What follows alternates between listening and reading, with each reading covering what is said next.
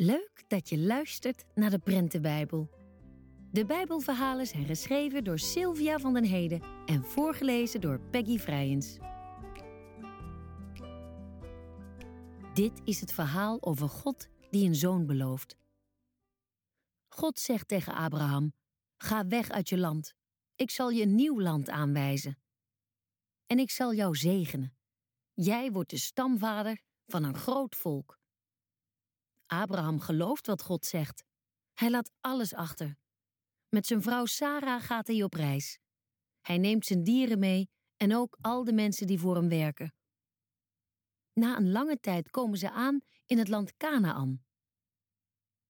Daar woont al een ander volk. Maar God zegt: Abraham, ooit zal dit land van jouw familie zijn. Abraham slaat zijn tenten in Canaan op. Het is nacht. Abraham, kom uit je tent, zegt God. Kijk naar de sterren. Tel ze maar als je kunt. Zoveel mensen zullen familie van je zijn.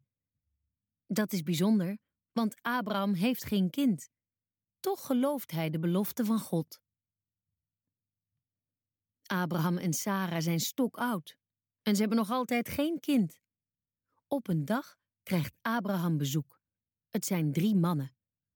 Waar is Sarah? vragen ze. In de tent, antwoordt Abraham. Sarah hoort een van de mannen zeggen: Over een jaar kom ik terug. Dan zal Sarah een kind hebben. Sarah lacht zachtjes in zichzelf. Een kind? Daar is ze veel te oud voor. Waarom lacht Sarah? vraagt de Heer. Kan God geen wonder doen? Volgend jaar heeft ze een zoon. Beloofd. De belofte van God komt uit. Sarah en Abraham krijgen een zoon. Ze noemen hem Isaac. Dat betekent hij lacht. Want Sarah had gelachen. En nu lacht ze nog meer. We zijn al zo oud en kregen toch een kind. Wat een geluk.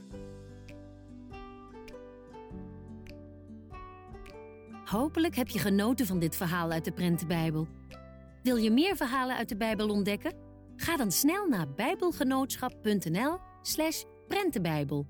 Daar vind je alles over de Prentenbijbel, een dik prentenboek vol Bijbelverhalen.